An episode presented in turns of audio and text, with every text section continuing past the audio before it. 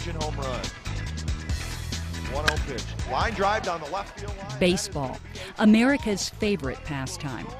Most people think they know the basic rules of the game. The pitcher throws, the batter hits, three strikes, and you're out. But underneath it all, the rules that truly govern this game are the laws of physics. When you go to a ball game, you're seeing all the interplay of force and velocity and projectile motion. It's a beautiful thing to see and watch. Paul Robinson is a physics teacher at San Mateo High School and a rabid baseball fan. He uses the sport to teach his students about how the universe works. Physics is a beautiful way to see the world that we live in. Being a student of physics just makes the game that much more interesting and fascinating. A 95 mile an hour fastball will reach home plate in four tenths of a second. If you're a student of physics, it's likely you're familiar with this place, UC Berkeley. Home to eight Nobel Prize winners, the physics department at Cal is second to none. But if it's the physics of baseball you're after, the best place for your fieldwork is on the other side of campus. We brought in a couple of ringers to show us what's going on. Hi, I'm Linda Shore. And I'm David Barker. I'm a physicist, and we both work at the Exploratorium in San Francisco. And we're here at Cal Berkeley campus, uh, Evans Diamond, home of the Cal Bears baseball team. And Linda, I bet you did not know that there's a physics laboratory out there. Well, I wouldn't have immediately thought about that, but I do know there's a lot of physics going on out there. I think what I want to do, though, is learn how to throw a baseball properly. So I think I'm going to spend some time with the Cal pitching coach here and see what he can teach me. And my swing has been like a rusty gate lately, my power numbers are down, so I think I'm going to go talk to the batting coach and see what I can learn. Okay, well, good luck. All right, good luck to you, too. Instead of a pushing motion, where I'm leading with my elbow. I'm trying to get here, get on top of the baseball. And what I mean by that is Dan Hubbs is the pitching coach for the Cal Bears. It's his job to teach his players how to get the most out of their pitching motion. With my fingers and kind of let my lower half do the work and let my my arm just kind of go for a ride and make the ball spin. You know, as a physicist, when I think about that, I'm now realizing that what it really is about is momentum. That I have these big body part to the bottom of my body, my legs and my hips. Right. And if I can turn those first and get those in motion first, then I can have that momentum go up my body to the smaller body parts that have less mass. I get more speed. Up the arm, less mass, more speed. Fingers, hardly any mass, a lot of speed. So it sounds like it's a whip motion. Right. It's That's a lot exactly like a whip. right. So I'm sort of going like that. That would be right. Uh, we want to use our legs, we want to use our abs, we want to use our, you know, our core to throw the baseball, and then the phrase we like to use is let your arm just kind of go for the ride. But sending your arm on that ride is a surprisingly complex task. If you really want to see what works, watch someone who can throw some real heat. Using a 3D high speed infrared 8 camera motion analysis system, we can see just how intricate the throwing motion is. The players wear reflective markers, which the computer can pick up, calculating exact body angles, joint velocities, and timing. It can also analyze the physical kinetics, or joint forces and torques, placed on the body. For big leaguers like San Francisco Giants ace Barry Zito, seeing this can help them make subtle changes in biomechanics to enhance performance and reduce injuries. Baseball pitchers are great experimental physicists because they're constantly trying this, trying that to see what works. Five, four. Swing and a miss by Garfin. So just like that, Newton's second law of motion tells us that the acceleration of an object is dependent upon two things its mass and how much net force is acting on it. Translated? The harder you throw, the faster it goes. But pitching takes more than throwing hard. There are also external forces in play. Each pitch is fighting gravity and friction. When a pitcher throws a ball, it has to push the air out of the way. When it leaves the pitcher's hand, this is going as fast as it's going to go. From that point on, friction slows it down. As a ball moves through the air, it's just the same, very similar to a swimmer swimming in water. The swimmer has to push the water out of the way, the water pushes back on the swimmer. While external forces may cut down on momentum and velocity, a good pitcher will be able to use this to his advantage.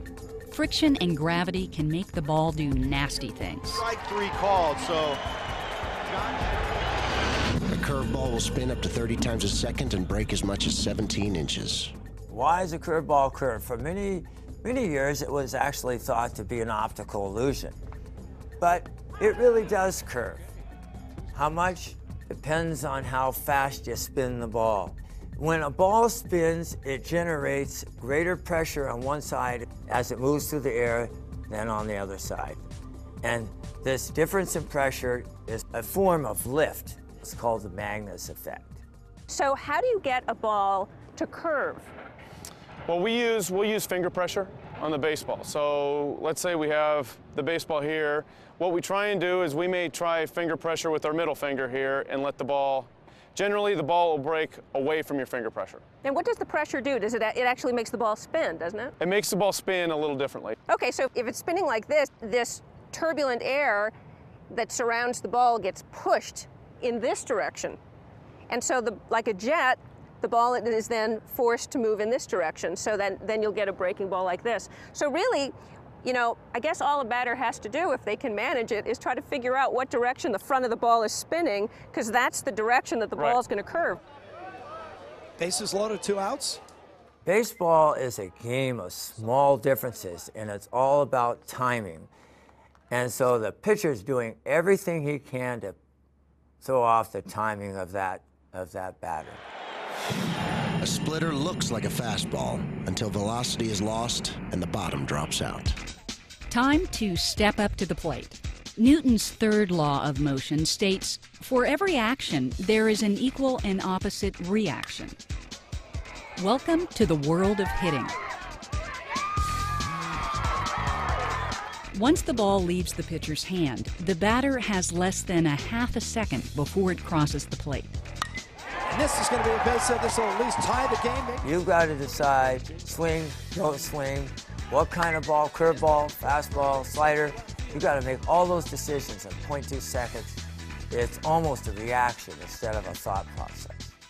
Some say it's the hardest thing to do in sports. Round bat, hitting a round ball, that's not easy.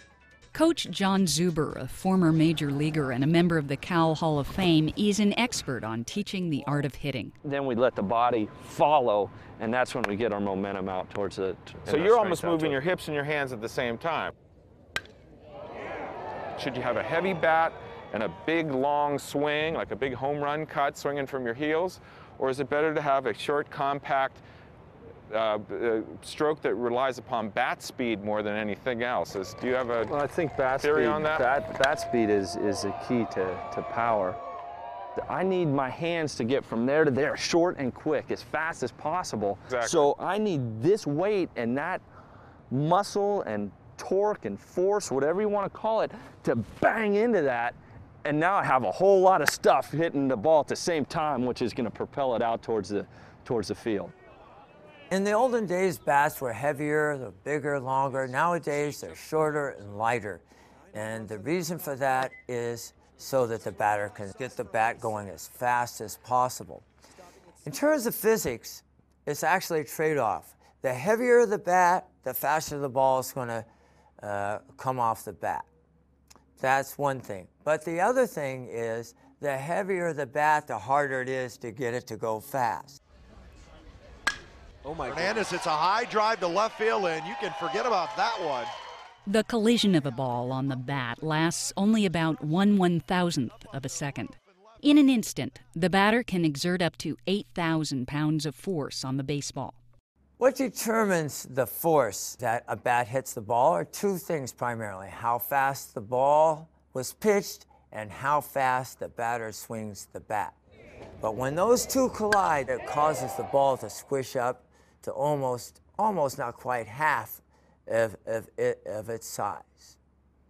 And it compresses like a spring, and then in a thousandth of a second, it springs off the bat faster, leaving faster than it than it came in, maybe 110 or as much as 120 miles an hour. So is there like a particular place on the bat that's the best to try to hit the ball? Yeah, you want to you want to try to hit it on what they call the sweet spot, and, this, Okay. and the sweet spot is is on, on metal bats or on aluminum bats. It's a little bit bigger than it is on the on the wood bat, but but on the wood bat, it's it's generally right right in this area, right in here. When you ring a bell, it vibrates, or you hit a gong or something like that, you can see it vibrating. When a ball hits a bat, the bat actually vibrates too. But there's a point on the bat which where it doesn't vibrate. It's a so-called node. The sweet spot relates to the nodes on the bat.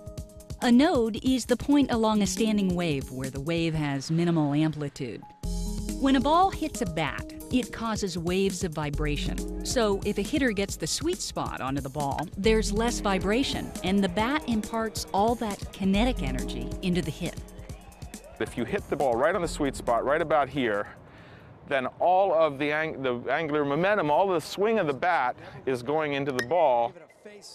The bat's not rattling around like this, so that's that's also like when you hit one really good on the sweet spot. It just it's got that nice sound. It's sort of like like a very quiet cracking sound, you know. You need to know where the nodes are. Baseball resonates through multiple aspects of science. There's classical mechanics, fluid dynamics, biology, and don't forget chaos theory. So maybe next time you're at a baseball game, don't just pay attention to the game, look around and try to find some of the science and mathematics, the physics, the physiology, the, the biomechanics, because there's really a lot of good science and math going on here. And as the great baseball philosopher Yogi Berra once said, you can observe a lot just by watching.